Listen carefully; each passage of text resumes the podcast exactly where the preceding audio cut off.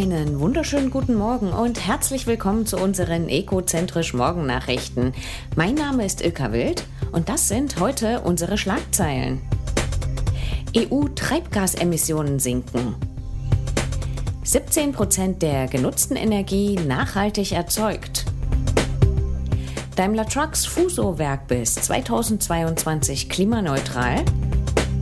Einkommenssteuerpflicht für kleine Photovoltaikanlagen abgeschafft und Unternehmen sparen Rohstoffe und Energie mit künstlicher Intelligenz.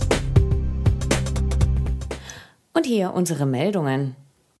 Die Treibhausgasemissionen sind in den 27 Mitgliedstaaten der EU im Jahr 2019 um durchschnittlich 3,8 Prozent gesunken. Laut der Europäischen Umweltagentur EEA liegt das vor allem an der fortschreitenden Dekarbonisierung der Wärme- und Stromindustrie durch das Emissionshandelssystem ETS der Europäischen Union. Außerdem zeigten die Daten, dass die Emissionen in den übrigen 27 Ländern seit 1990 um etwa ein Viertel gesunken sind.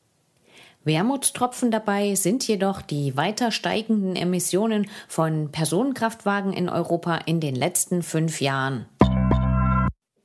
Bei den nachhaltig erzeugten Energien gibt es noch Luft nach oben. Der Bundesverband der Energie- und Wasserwirtschaft BDEW hat auf den erneuerbare Energienanteil von 17 Prozent am Primärenergieverbrauch im Jahr 2020 hingewiesen. Der Verband will damit auf die Dringlichkeit einer kompletten Energiewende hinweisen. Der größere Teil der verbrauchten 11.784 Petajoule entfalle noch immer auf fossile Quellen. Die BDEW Hauptgeschäftsführung wies darauf hin, dass die Energiewende nicht nur eine Stromwende, sondern auch eine Industrie-, Wärme- und Verkehrswende sei. Der konsequente Ausbau der Erneuerbaren ist die Grundvoraussetzung für deren Versorgung mit grünem Strom sowie die Produktion von grünem Wasserstoff. Daimler Trucks will in seinem Werk in Tramagal in Portugal seine Lkw-Produktion bis 2022 CO2-neutral machen. Dazu soll der Energieverbrauch reduziert sowie auf grüne Energieversorgung und eigene Solarstromproduktion vor Ort umgestellt werden.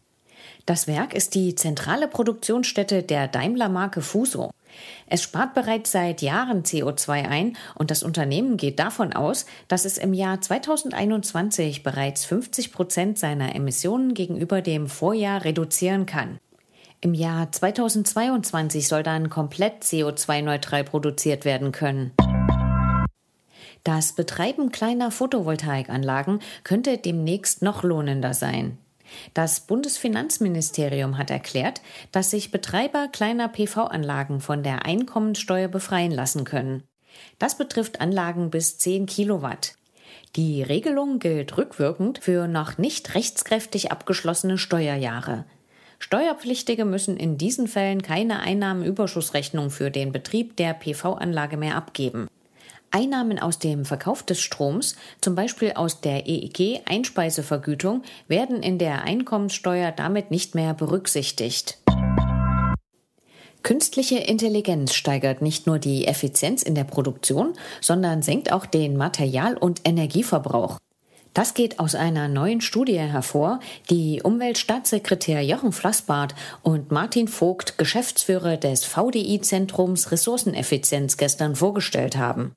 42 Prozent der befragten Unternehmen setzen KI bereits in der eigenen Produktion ein, unabhängig von der Betriebsgröße. Unternehmen wollen mit KI vor allem Kosten und Zeit sparen, aber auch die Qualität ihrer Produkte steigern. Die größten Einsparpotenziale sehen die meisten Befragten beim Material- und Energieverbrauch.